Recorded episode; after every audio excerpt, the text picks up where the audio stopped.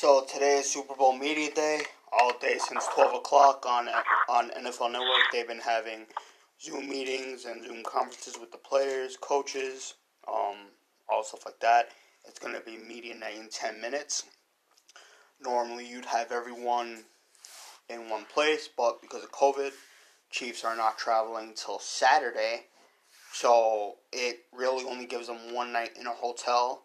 But if I had to bet, maybe an alarm will just magically be pulled, you know, because you you got to have that right. If if an alarm is not pulled at a hotel, is it really the Super Bowl? Um, but most importantly, today starts Black History Month, and what we're gonna do is every day, and this is James's project. He's going to research and come up with two strong, amazing Af- African Americans, and he's gonna tell us some facts about them, what what they've accomplished, what have they done, what are they known for, and stuff like that. So James, take it away. Yes, we're to start in the world of boxing, and we all heard Muhammad Ali is well regarded for his philanthropy, but long before Muhammad Ali was this boxer by the name of Jack Johnson. Jack Johnson became the first ever black heavyweight champion by, by beating an undefeated white boxer James Jefferson in 1910. He was the first black um, athlete at the time to deem the fight of the century, making over $65,000 back in the day, which was big then, which now, which would account to 1.8 million. Wow. He also had, he also was the first African American, black African American man to openly date white woman and became famous. He also endorsed various products. He was the first black athlete to be prominent featured in media during the 1910s. Wow. Um, I never heard of this man, but he sounds like an incredible man. Is he still with us? Unfortunately, no. Um, he's um, he's no longer with us. Uh, this happened back in 1910. Um, passed away in 1936, so he's no longer with us. wow. But he he sounds like a remarkable human being, you know, and we need we need people like this. We need we need guys that and women that are not afraid to stand up for for what they believe in, whether it's controversial or not.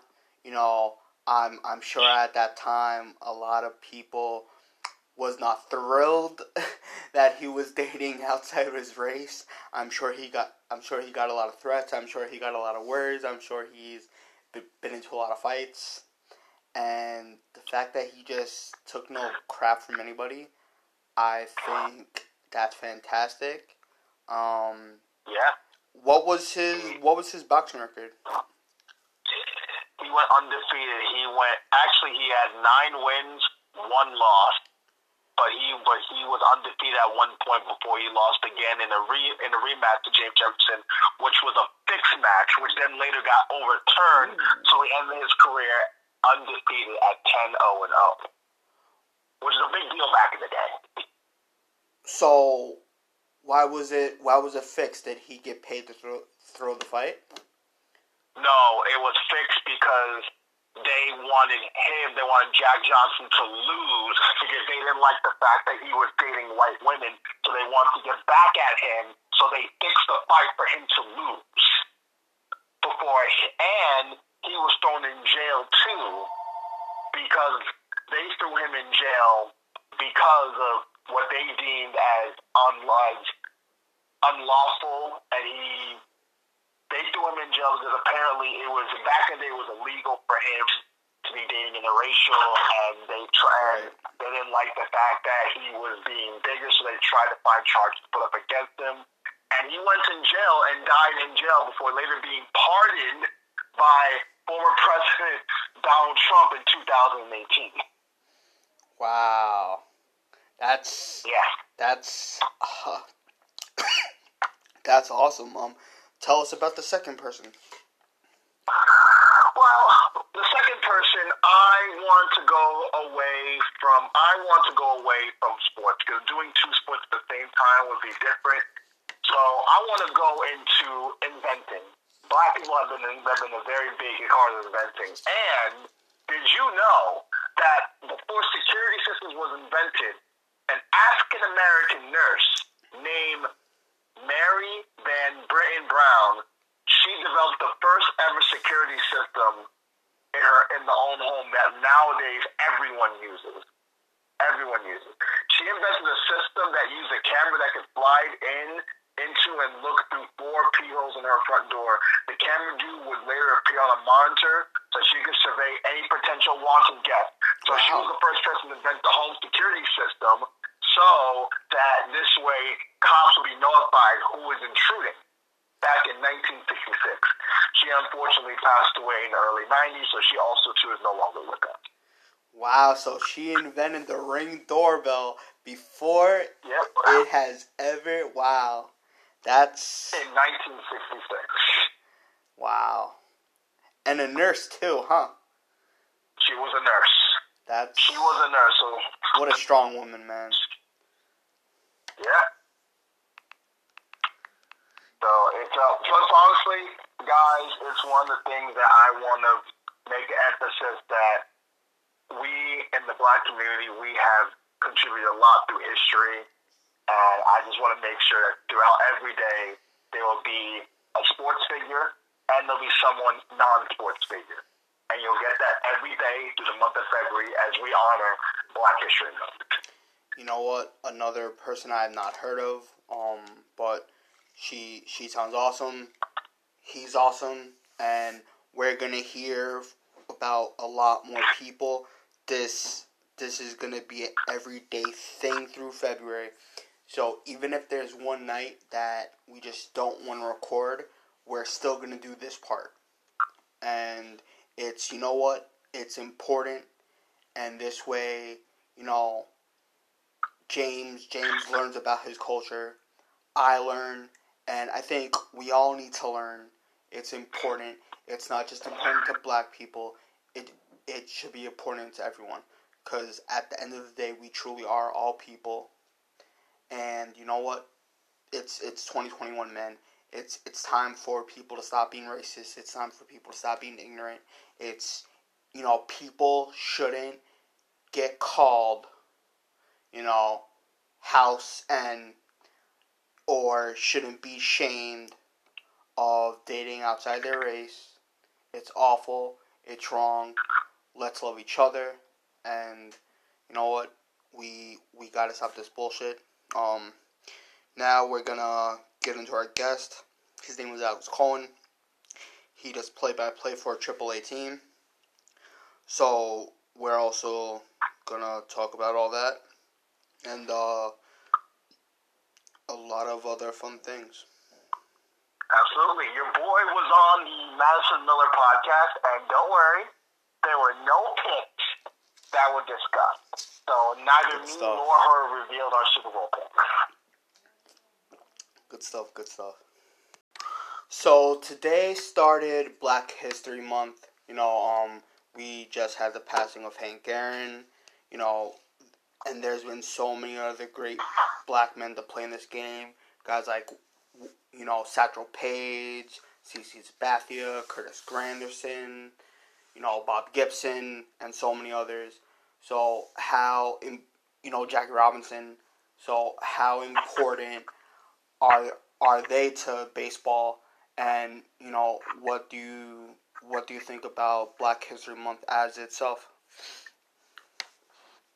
Yeah, I, I mean, with the passing of Hank Aaron, you really have to think about how important you know African American history is when it comes to the history of baseball. And yeah, I, I was talking about it on social media last week with the passing of Hank Aaron. I mean, if there is a Mount Rushmore of baseball, and you're combining what they do on the field with what they were able to achieve off the field, you know, there, there's four people. Three of them are probably African American. For me, you have Hank Aaron, you have Willie Mays, and you have Barry Bonds. And, and, those are three of the four. And the fourth one, to me, is probably Roberto Clemente. So you have, you know, four players, four non-white players who are historically probably the, the most important when it comes to baseball's history. Bob Gibson's probably in there too. So if you're talking about the history of African Americans in baseball, you have three of arguably the top five players of all time, and notably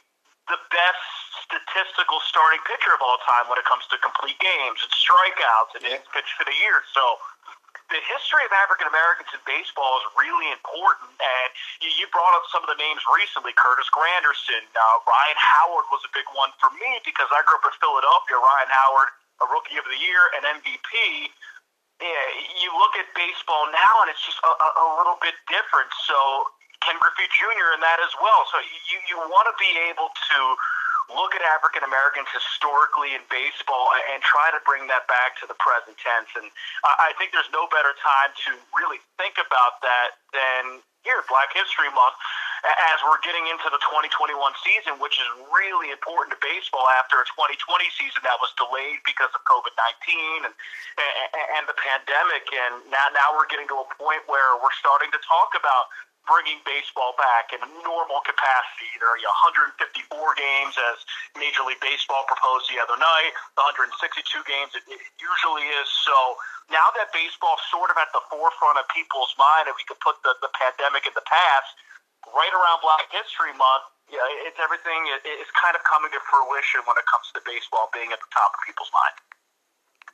Hey, Alex, this is James, the other half of the Sports Dudes. Um, myself, I am um, African American myself, and as African American, um, the like baseball is probably out of all the sports between baseball and the National Hockey League. Those are the two sports that don't have a lot of African American representation. Um, I feel, and this is kind of important to me, that in order to grow the sport, I feel like a lot of like African Americans make an important figure in sports, not just um, the list you just mentioned, but you look at look at guy like a Tim Anderson. Um, he's a guy that's very fun to watch. Um, you look at him when CC Sabathia pitched. He was a fun guy to watch. I mean, Aaron Judge, who is who also is is half black. Um, there are like black people. I feel like we there needs to be more of us in the sport of Major League Baseball so that it gets it gets to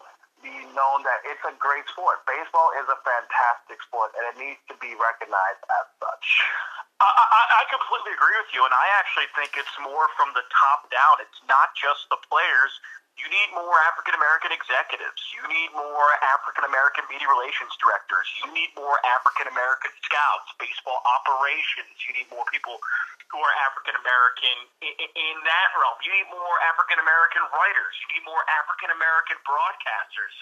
Um, you know, this past year, Adam Giardino, who's a minor league baseball broadcaster, started a fund, the Black Baseball Broadcaster Fund, to help raise money for you know, African American broadcasters, and it's really minority broadcasters, not just African American, but Asian American, LGBTQ, uh, women broadcasters, um, to break into the industry where they wouldn't get a chance 10, 15 years ago. So, yes, I, I completely agree that you know, African Americans in baseball. You brought up Aaron Judge and Tim Anderson, Springer as well, uh, but it really starts from the top up. You need more African American executives and people who are not only in the clubhouse but also scouting this talent uh, for baseball operations and scouts, and then the people who cover it in broadcasters, your newspaper, blogging.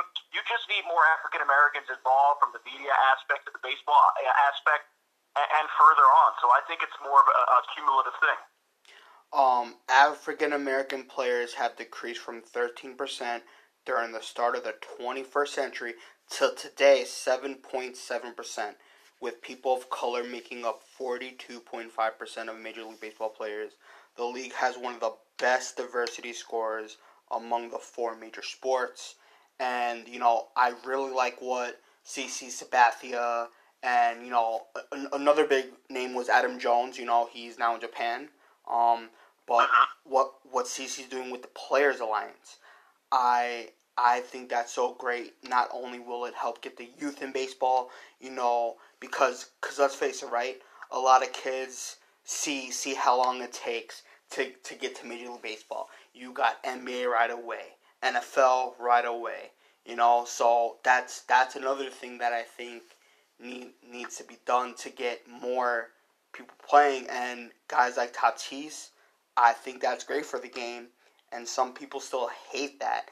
So, how do you think Major League Baseball can not only get better representation, but just grow the game to help it go past the average age of 50 years old? Just have fun. I mean, I'm, I'm a big bat flip proponent. the more bat flips, the better the baseball is. And, and, and, you know, if you're if you're a pitcher and you have a pivotal strikeout, this a moonwalk back your way to the dugout. I don't care. Just have fun. And, and I think that you know when I was growing up, and yeah, I talked about Ryan Howard, but Jimmy Rollins. I mean, he was an African American yeah. shortstop for the Philadelphia Phillies, won an MVP. He was my favorite player because you know he had fun, he had swag, he had the dreads, he had great shoes. He had, uh, he, he stole thirty bags, he had twenty triples. Like I, I'm just looking for players to have fun, and, it's not just African American players having fun. You brought up Fernando Tatis Jr. backflipping to the moon. Um, you have certain pitchers. Noah Syndergaard's a big one for me. Just has a lot of fun out there on the mound. So whatever race or skin color you are, you just have to change the tempo of the game. I mean, we don't want any more two to one, three hour, forty five minute games with six or seven pitching changes. Yeah, I want home runs. I want ninety mile per hour, ninety nine mile per hour fastball, and, I think that is it can be done by anybody. So just a, a, a more fun contemporary game that you know the plotting two to one, three hour, fifty minute game. That's no longer. Fans don't like that anymore. You, know, you watch that, and now fans are going to watch basketball. They're going to watch football, which is more high octane, high intensity. And you need baseball to be a little bit more like that. You need hundred mile per hour fastballs. You need four hundred fifty foot home runs. So I, I think baseball as a game just needs to be a little bit more exciting, and they're, it's trending in the right direction with, with Tim Anderson having more fun, back flipping on doubles, uh, with Fernando Tatis Jr. being yeah, the, the face of baseball at 22 years old. I'm pretty sure he's now on MLB at the show the cover. Yes. So just having guys like that who have a flair for the game and actually enjoy being on the diamond and don't adhere to the quote unquote unwritten rules. I mean, come on. I mean, if they were actually important, they'd be written. They're not, so they're not important. Just you know, buck the traditions of baseball and start having more fun. That that that would be my, I guess my my ultimate goal in getting the youth and you know people like my eight to ten year old nephew, you know, getting involved in baseball, just having fun. Um, last thing about this before we get into the fun stuff, um, one of the things that that the have that the base that baseball could do. I mean, they did hire Ken Griffey Jr. Um, I feel like another to how to into to I guess get a lot of the youth, especially African Americans, is if you look look around, if you look at the neighborhoods, there's there's so many basketball courts. There's a lot of fields out there for football. How about you have like fields in urban youth communities for you know for kids to play. So it's um a disembodied franchise. So that this way yeah, you can get the youth to get in. Bob. Yeah, no, I, I think that Curtis Granderson started that in Chicago, where he funded, you know, inner city baseball fields and also funded a college baseball stadium at UIC. So I think Curtis Granderson uh, sort of sparked that movement in, in getting those high facilities in, those underfunded communities. I think Curtis Granderson did a great job of that. But yes, I mean, if you go into the inner city of Chicago, there are more backyard football games and five-on-five basketball games than there are pickup baseball games. Uh, you know, you watch a movie like The Sandlot, and, and those are ideals of the past, and you, you want to make that more the present and the future, where you can have a pickup baseball game. It doesn't have to be nine on nine, but it can be seven on seven and you could have somebody who plays second base and shortstop, and you could have two outfielders, but it, it's still a baseball game. You know, where I was growing up, which was on the outskirts of Philadelphia, uh, I lived in a townhome community, and there was a, an old abandoned mansion that they knocked down, and, and it kind of looked like the shape of a baseball diamond. That's where we went back and we played you know, all day, all night during the summer. And you just don't really see that anymore when it comes to the youth and baseball now in you know 2020, 2021.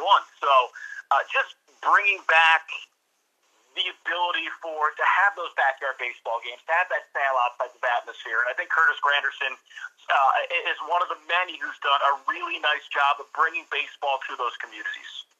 Um, so you do play by play for Triple a AAA team. How did yeah. you get into play by play? And how did you get with minor league baseball? Uh, so I got into play-by-play. I uh, I grew up in a, in a large family. I have three older siblings, two older brothers, uh, younger uncles. So they would always play the video games, and they wouldn't let me play. So in order to make my presence felt, I would broadcast those games. I needed to make sure they hear me. They would ignore me and not let me play. So I just figured I'd be a little bit louder than them just to make my presence felt. uh, and that kind of just went into high school where uh, a couple buddies and I started the sports broadcasting club. And, and I actually broadcasted more football, basketball, hockey, lacrosse, field hockey, softball, soccer in high school because I played baseball. Uh, but I knew from from the get go that I wanted to get into baseball play by play. Grew up a diehard Phillies fan. Uh, we listened to games on the radio. We didn't watch as on TV because uh, my mom and my dad and my grandpa they were big fans of Harry Kalas, who was the radio voice of the Philadelphia Phillies. So he was more my soundtrack this summer, and we just listened to him for yeah, as many of the 162 games as we possibly could. So I did the sports broadcasting club in high school, went to college, uh, was going to walk on and play baseball throughout my arm, uh, then did student radio and, and started doing play by play for baseball games, football games, basketball games. Uh, my summer going into my junior year of college, I got hooked up with an internship with the Lehigh Valley Iron Pigs, AAA affiliate of the Phillies. Uh, I was a bre- uh, broadcasting and media relations assistant. My first job was getting the broadcasters chicken sandwiches from the concession stands because they didn't like the press box. So I kind of started from the bottom. Now we're here. Um, I, I started doing that, then more pitch charts, then social media, pregame, postgame interviews, pregame, postgame shows, and then in my second year, uh, I did more play-by-play. So did the play-by-play for a couple games there. Did play-by-play in college. Uh, then my first job out of college was in independent ball with the Gateway Grizzlies. I was their number two broadcaster. Parlayed that experience into a job with the Huntsville Stars, Double A affiliate for the Milwaukee Brewers. Uh, was their play-by-play broadcaster for two years. Then actually, I took a year out of broadcasting. I worked in the media relations department with the Oakland Athletics, and specifically, I was in the broadcast booth as a broadcast assistant with Ken Korach and Vince Cotroneo, uh, who are among the best broadcasters in the entire country when it comes to baseball. So I learned a lot from them. Uh, after that, I went out to Australia, called games of the Australia Baseball League, went back to the United States, and started from rookie ball. I was the uh, Idaho Falls Chukars broadcaster. They were the rookie league affiliate for the Kansas City Royals at the time. Uh, one summer there, then two years with the Bowling Green Hot Rods, single A affiliate for the Tampa Bay Rays, and now uh, entering my fourth year with the Iowa Cubs, AAA affiliate for the Chicago Cubs. So it's been a long and winding road. It hasn't necessarily uh, been a linear path, but you know, I've uh, crossed off all my time zones and states and, and different countries, and uh, just broke into baseball in 2009 and haven't looked back since. Now, since you are the affiliate for the Chicago Cubs, I feel like the big league team, and you don't have to answer this because obviously you work in the organization. What's the morale as far as like the teams are in? In what's the morale for the Chicago Cubs? Because it doesn't seem like a team that's looking to do anything. It looks like they're they're going to rely on a lot of their young players. If that's the case, I don't know how that's going to make your broadcasting experience I know you're you're in you're in AAA, so I'm guessing it doesn't matter. But I feel like like when you're in AAA, you're kind of borderline ready for the big leagues, mm-hmm. in my opinion, because like the real potentials are in your Double A and, and A affiliates. Like your AAA is basically like one step to the big league. So how would that work out with Chicago? Well, it really depends on the year, and it depends where the farm system is. You know, in 2018, my first year with the Iowa Cubs, I mean, we were terrible. I mean, we were 32 games under 500. Uh, we had a lot of players who were up and down and weren't necessarily happy to be with the Iowa Cubs, and who could blame them? I mean, they were 31, 32 years old, spending sometimes in the big leagues, sometimes in AAA. They already had their taste of the big leagues. They didn't want to be in Iowa, which is completely understandable. Uh, and then you have 2019, where we won the PCL American Northern Division in the regular season, and we had more prospects like Zack Short and Trent Giambrone, guys who were trying to make their way up to the big leagues. And you combine that with a lot of fun rehab appearances. We had Craig Kimbrel for two weeks. We had Willson Contreras for two weeks. Uh, we had David Bote for two weeks. Uh, Ian Happ was with us for the first uh, two and a half months of the year. He just had such a contagious effect on that locker room because remember, Ian Happ is first round draft pick. Uh, he's a guy who made the big leagues at 22. He hit the first home run of the entire season in 2018 in Major League Baseball. And, yeah. and he comes down to Iowa to work out some some kinks, and you know, he just brought a real professionalism to the locker room, and I think everybody feeded off that. So it really depends on what year the organization is in and where the farm system is at that time. To answer your question about where the Chicago Cubs are, it, it, it's tough because you look at the, the St. Louis Cardinals they just got Nolan Arenado, and they just traded five prospects for them. None of them in their in their top ten prospects, and you combine that with Paul Goldschmidt.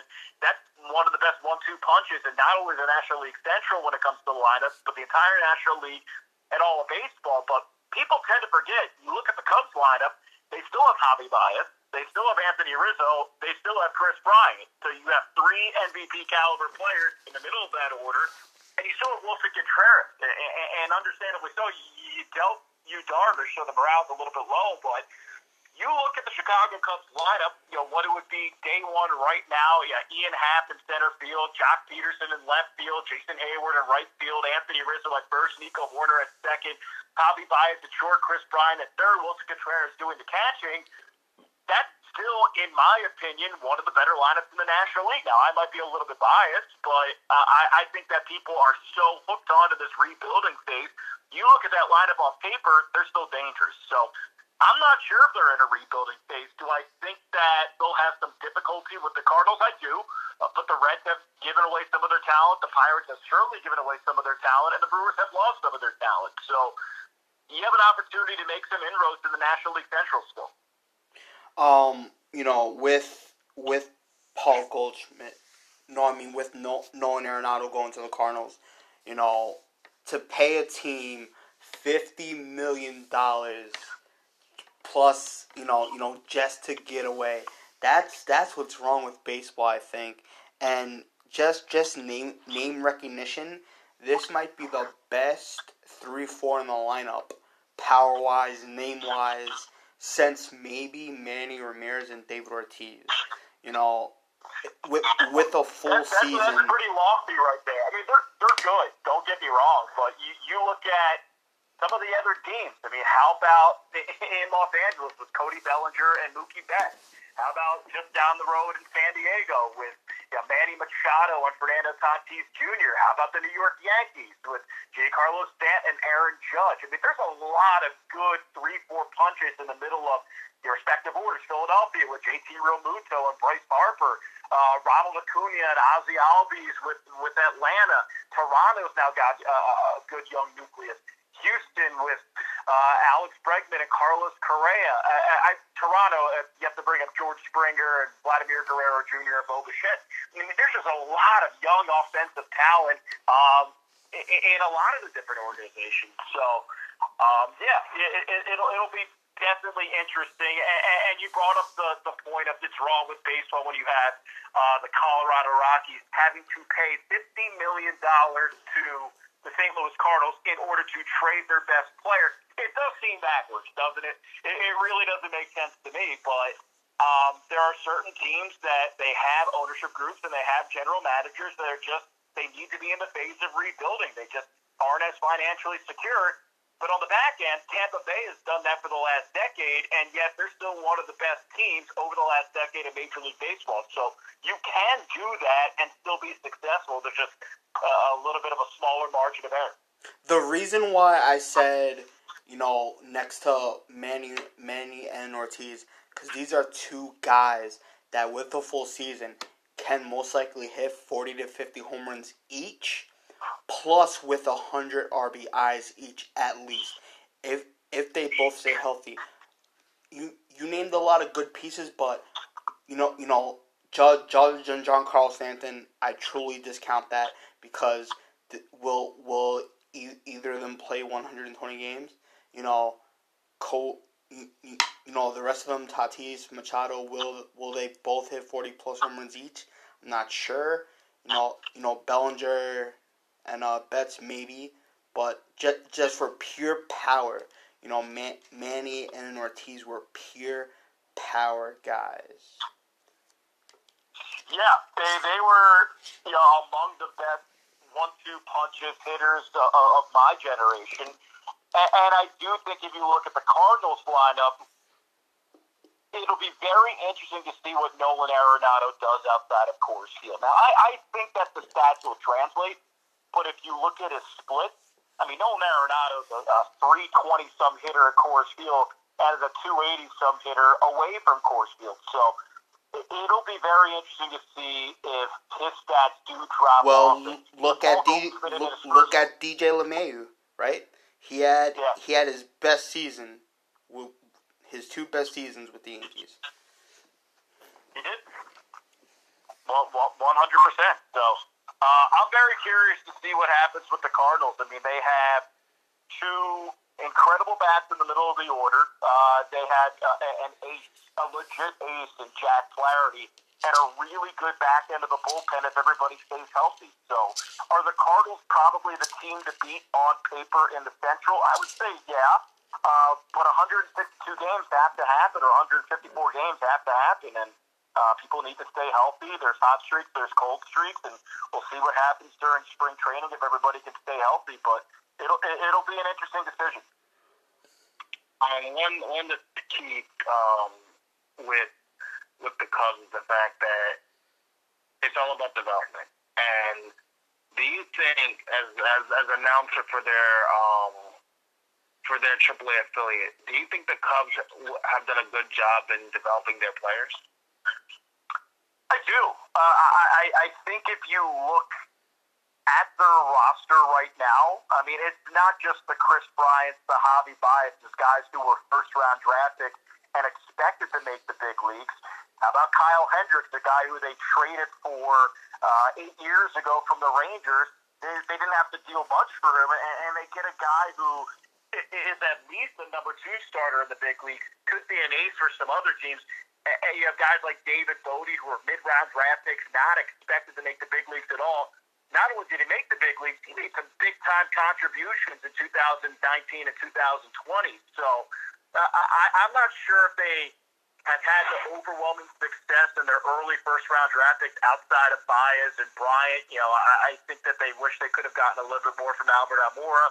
Obviously, Kyle Schwarber had potential and, and he had certain bouts with success, but now he's with the Nationals. Um, so you hit two out of your four first round draft picks there. Uh, but I think that they've hit a, a lot of their mid-round draft picks, and now coming up in the minor league system, you have guys like Tyson Miller, Cory Abbott, uh, uh, Adbert Alzolay, who was signed out of Venezuela for ten thousand dollars, and he wasn't expected to be a big big league prospect, but you know he's a top 100 prospect in all minor league baseball. He's a guy who really jumped onto the scene in 2019. So in terms of those high, you know, high reward, low risk type of prospect. I think they've really developed them. But you know, the first round draft picks have had varying levels of success. Times like this, I really, really hate being a man. It just makes me sick. Ken Rosenthal just put it on Twitter. Exclusive. Five women detail lewd, unwanted advances from Mickey Callaway, spanning at least five years, three teams what is going on with the world? Why do men just have to harass women? And I, I wasn't gonna talk about Porter or anything, but this ties into it. You know, it said three teams, so it's possible with the Mets, possibly with the Indians. You know, how how does this stuff go away? And um, a big question too is do you think professional sports cares about women because there's so many athletes that do terrible terrible things but because they're incredibly skilled they still get to play sports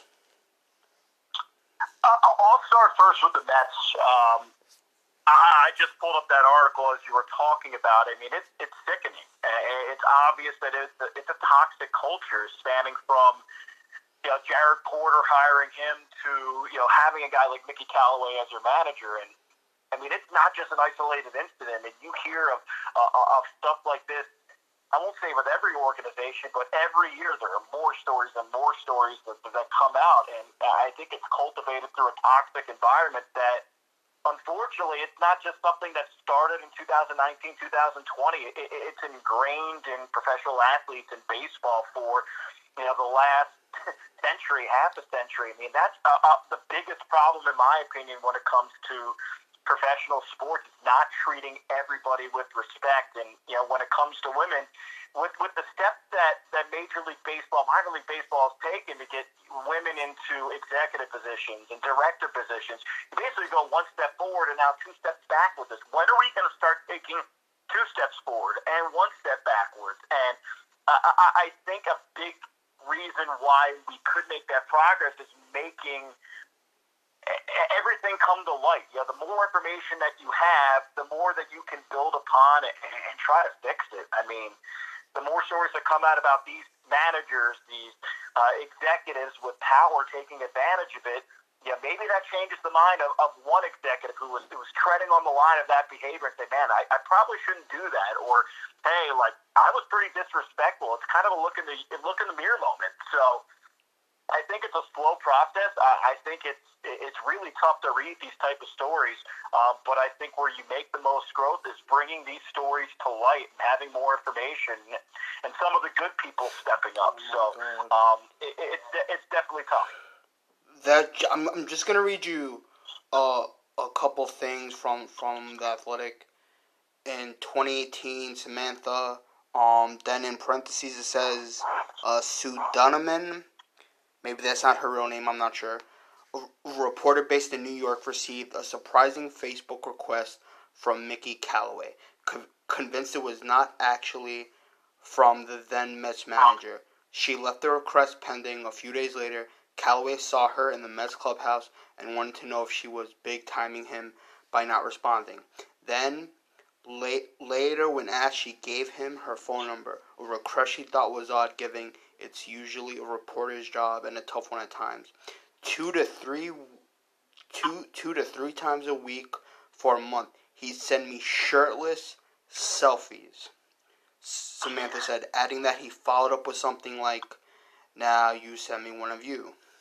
Then he would come up to me and massage my shoulders in the dugout when he thought no one was looking.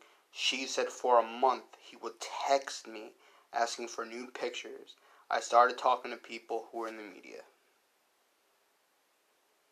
That's awful. That's tough. That's, that's gross. That's disgusting, man. And then there's a text. Our sleep doctor in Cleveland said, "You should always sleep naked, healthier for your skin, and and the rest much better. Have to let that perfect skin breathe. Okay, time for me to get in my big comfy bed and relax. Just have to figure out what method of, of relaxation will help me sleep. Exclamation point, smiley face, ha ha. I got. Uh, that's brutal. It's just. It's not right. It's. It's. It's gross. It's it demeans women. It, it puts them in un- uncomfortable positions. It sets baseball back, and it's uh, it's really a shame that these that these stories are continuing, and examples of this are still happening, um, it's upsetting. Um, yeah, just hearing this, man, it's just, uh, I, I, I have I have no words. Uh, I don't even know how to process this. This is just. Yeah, I'm, I'm trying to do this on the fly, and yeah, it, it, it's difficult because you know I'm in an organization where we have you know multiple you know women directors. I mean, we have a director of media relations who's a woman. She does an incredible job, and Shelby Cravens, and you know I I've worked with women the majority of my professional baseball career. I mean, my my first media relations director was a woman, Joe Kasich, who you know, really helped me out when it came to my minor league baseball career and getting me started. And you know, I, I have the utmost respect for, for women who, you know, not only I've, I've come in contact with, but those who have broken into baseball and have to deal with this stuff and again, it's not an isolated experience. I mean, they, they deal with it regularly. I mean, look at their direct messages. Look at some of the texts they get. I mean, it's it, it, it, I'm speechless. It's, it's pretty tough. From looking at the dates, it started in 2015, and the last date, last last February 14th. Okay. Happy Valentine's Day. Read the text Callaway sent to another reporter, and they are using fake names. Smart. Lauren hadn't had any face-to-face interactions with Callaway in five months. She ignored the text. She got another one on April 9th. Cal- Callaway asked how she was doing and said, "Hope you guys are doing well." And then he, he, he responded by sending her nine pictures, including one of him outside shirtless on a property he wrote that he had just purchased in Florida. He also sent her one in 2019 when when she showed to a few people and then brushed off. And and then they got the picture. He looks like he's he's at a construction site. But like what I don't understand and if they're not saying anything to protect the women, I fully fully understand that. But if any of, of a reporter or someone knows something and they don't, you know, say like, oh, you're about to interview Mickey Callaway. Maybe you might not want to interview him. You don't gotta say why, but just strongly suggest maybe you don't want to do that. Why why can't people do that? And why can't more people have the backs of women? I I I I get it. Some women do lie about stuff that happens, but more likely than not, they're not lying. No, more likely than not, this, this happens. There's time and time again, it's proven that these people of power, whether they're players, whether they're executives, they don't use that power in a positive way, and they demean women in the process. And it's not right. I mean, who are we to assume that every allegation isn't doesn't have some semblance of truth? You have to look into every single situation. And I, I think that you do have people who champion for women. And I think that you do have journalists who try to do the right thing. But also, you have to be safe. Like these women have identities in the era of, of social media and in the era of the athletic and, and stories and how fast they circulate. You have to be careful. I mean, there, there's a safety component to this and making sure that these women are, are okay because if you talk about the actions of a Mickey Callaway, of a famous athlete, of a famous uh, executive, you know, they could have people who will follow them, who will harass them even further. You don't want to have them deal with that. They've already dealt with enough. So, That's awful. Um, yeah, it's it's it's tough to really do it the right way. We we have to find that balance of making sure that these women are okay, but not also putting them in danger. You know, bringing these allegations to light, but you know, also not bringing more unwanted attention upon them. I mean, it's it's a Venn diagram, you have to find that middle piece that that protects the women, but also you know unleashes the light of, of what actually is going on in, in not just Major League Baseball, but all professional sports. Yeah, um, man, I I agree one thousand percent, man. Man, uh, derailed from from the question, but uh, listen, we're professionals. You know, we gonna we gonna make through. No, I, I got it. No, I mean, it, you, it's the whole breaking news component. It was something to to really talk about, and it's important. It, yeah, that's why I did it. Like, like it's it's it's not fun to talk about, but when when it's something so important, and and especially since we're you know me and James were big on women in sports we're we're big on having respect for women. So I I, I, I figured this was too hard to ignore. I hope we didn't put yeah. you in a bad spot. No, I you, you got me in a position where you, you have to talk about it, and you know I think that respecting women and making sure that they feel comfortable in their their work environment at any level, whether it's, again baseball, law, I mean, this isn't just an isolated professional baseball type of situation. This happens everywhere, and that's the most unfortunate part of it all. I I agree. Um, on a Pause. Uh, hold, hold on, hold on, hold on. Before we get out of this, um, whether it's in sports or whether it's at a deli, right? How because in in every job there's going to be at least two women coworkers, right? So how do we uh-huh. how do we keep women safe because we we don't want them to just be working ar- around women because you know that's let's let, let's face it something could maybe possibly happen too but but you know they they want to feel the same as everybody else but how how do we just go about you know do do people do more deeper back background checks? Do do you know how do we how do we try to avoid stuff like this well, I, I think by just integrating more women into you know our work atmosphere, and I, I guess my solution would be you know working in minor league baseball is you know having more women executives and having more women employees and making sure that it's more 50-50 so they don't feel out, outnumbered, so they can create an alliance with each other, and then they can have a group and they can feel comfortable and it, they don't feel like they're outnumbered. So um, I, I think in my industry, just getting more women involved and not make them feel like this is a, a good old boys club because it's not. And you know, I think the Iowa Cubs do a great job in that. We have you know three women in the front office. You know, one's the director of media relations, one is one of our top saleswomen, and one's our merchandise director. And I think just having them in the office and getting that perspective and seeing them every day and having you know normal work conversations that you know revolve around baseball and the business of minor league baseball. Um, it's been important for me and and making sure that they feel comfortable, making a concerted effort that they feel like they belong. So just getting more women in in situations and in positions like that.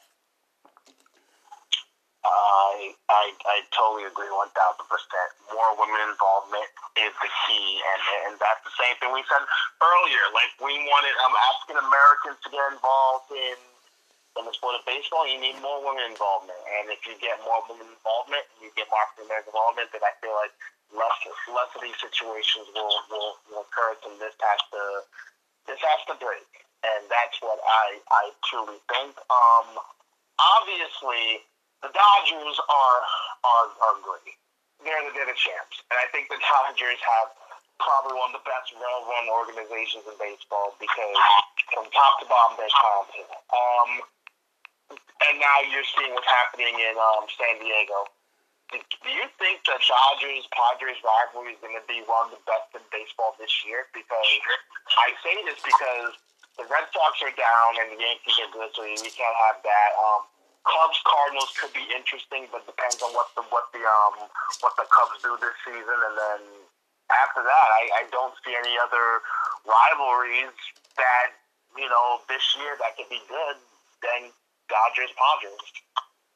Yeah, I, I think that Dodgers Padres is definitely the, the 2021 rivalry when when you put into context where both franchises are. I mean, the Dodgers coming off you know their first World Series in 31 years and still having Mookie Betts and Cody Bellinger in their prime, having you know a, a surefire first ballot Hall of Fame starting pitcher in Clayton Kershaw and, and having a guy like Walker Buehler. I mean, they're still the Dodgers. They're still really talented and you have the youth revival of the San Diego Padres. You have Fernando Tatis Jr. and Manny Machado, and they just traded for you know half the pitching staffs of all the minor league, uh, all Major League Baseball. So um, I, I think that the Padres are putting themselves in position to finally compete with the Dodgers. Now, you know, actions speak louder than words and trades. You actually have to do it. You have to take down the team who not only won the World Series, but over the last three years, they've been the best team in Major League Baseball by I think like 22 games. Their regular season record is just absurd. So,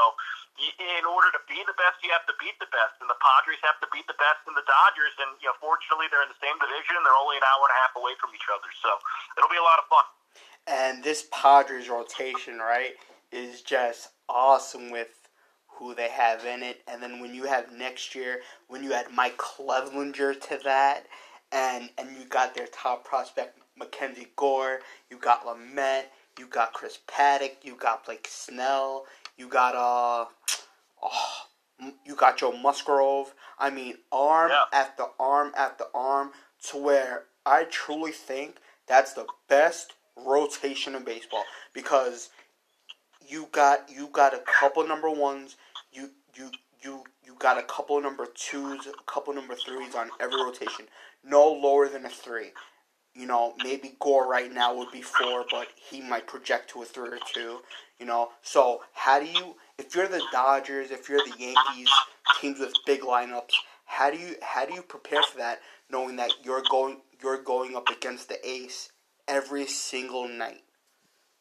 Yeah, I, but there's a lot of other teams in baseball that, that have pitching rotation compositions that are similar. How about the Mets now with, with, with Syndergaard, DeGrom, Marcus Stroman, yeah. uh, the trades that they made, and they just got Francisco Lindor as well, so that helps the pitching staff Carrasco. defense. But uh, yeah, yeah, Carlos Carrasco, and uh, when Justin Verlander's healthy, you have Verlander and Cole and, and Houston there's a lot of good starting pitchers in baseball right now. So I think that the Dodgers' focus will be, hey, you know, if we go to Washington, we're going to have to face Scherzer and Strasburg.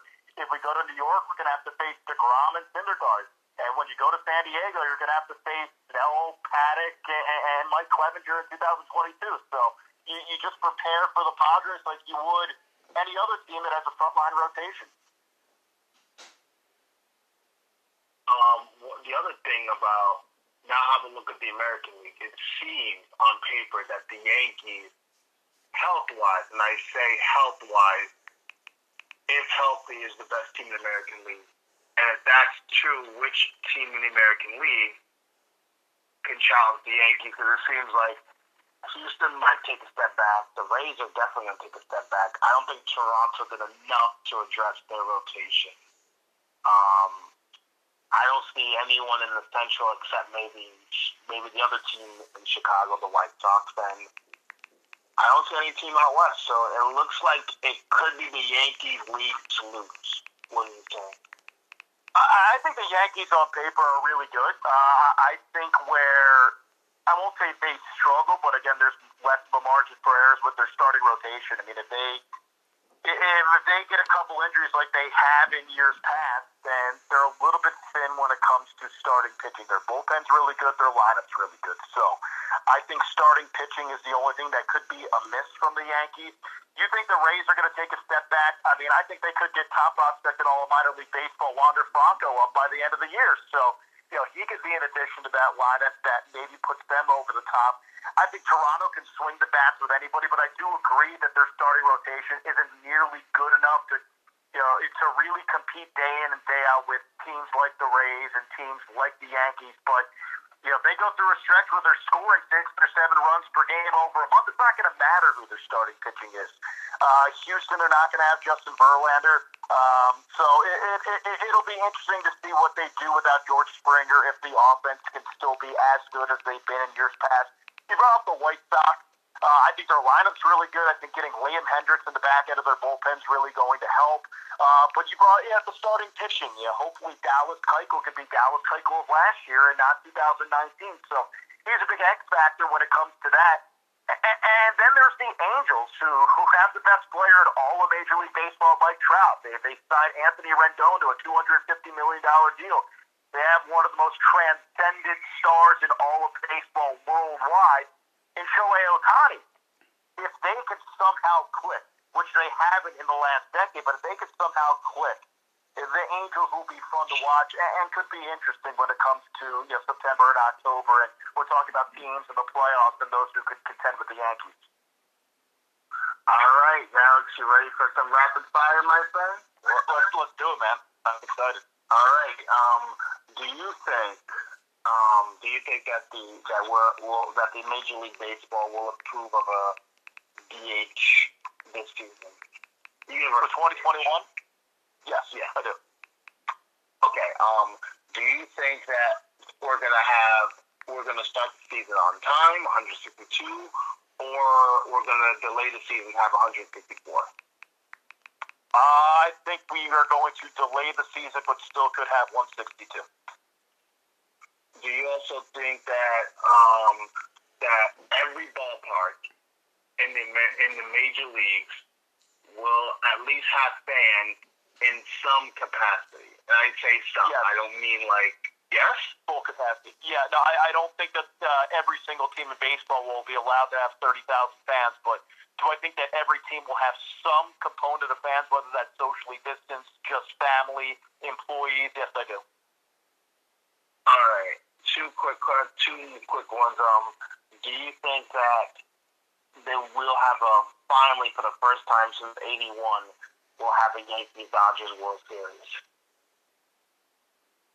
No, but we might. Uh, but I mean, I I don't think the Dodgers are going back to the World Series. Ooh. And ooh, I like it. it, it Why? It's so tough. To, it's so tough to do it. It, it really is to be able to have that that proverbial target on the back. You just won. Um, and, and just odds wise, probability wise, it's not going to happen. I'm gonna I'm gonna go with the math and say that it won't. And the last question: Who do you have in the Super Bowl and what's the score? Now you got to the real fun. Uh, I, I had Chiefs over the Bucs, Oh. 30, ooh, 34 27. And Andy Reid gets his second consecutive Super Bowl. What was the score again? I like that. 34 27. 34 27. Ooh, I like it. I like that. You- I'm you- you know, Alex? Patrick Mahomes is the MVP. You, uh. Patrick Mahomes and Patrick Mahomes will be the MVP. I mean, they just give the, they give the best quarterback. They give the quarterback of the team that wins the MVP. I mean, unless there's a you know somebody who you know Tyrann Mathieu who runs back two interceptions for a touchdown, or Tyreek Hill has 250 yards in the first quarter, like he did against Tampa Bay when they played in, in, in Week 11. But I, I I'm going to go with Patrick Mahomes as the MVP and the Chiefs winning 34-27. You know, Alex, you know, there was 47 minutes. No, no, no. 40, 47 minutes and 10 seconds of greatness. I I think you took a bath there. Um, I am a Patriots fan, so I am going all Brady. And you know what? I mean, I I think the guy is pretty good. You know, he's uh I I think he's won six Super Bowls. You know, he uh won won four Super Bowl MVPs, three three regular season MVPs. You know, he he did throw the same number of touchdowns that Patrick Mahomes threw this year, and he's 43 years old. So I Yeah, it's pretty great. I mean, he's the best quarterback of all time. But yeah, I, I look at the Kansas City Chiefs, well-oiled machine with Patrick Mahomes as the starting quarterback. I think they're 17 and one in their last 18 games. It's silly what they're doing. And in the games that Patrick Mahomes has lost in his career, the offense is still averaging 31.3 points per game. So I'm not saying that Mahomes is the GOAT by any means. Uh, Tom Brady's the GOAT. And even if Tom Brady loses this game, he's the GOAT. That's Uh, but what the Kansas City Chiefs are doing offensively and what Patrick Mahomes, how he's been able to sustain this level of success throughout the first two and a half years of his career, it's been so much fun to watch. It'll be a great Super Bowl. Absolutely. And before we get you out of here, Alex, tell the people where they can find you and where, where we can listen to you announcing games for the Chicago Cubs AAA affiliate. Yeah, so uh, you can follow me online on Twitter at, at Voice of Cohen, V O I C E O S C O H E N.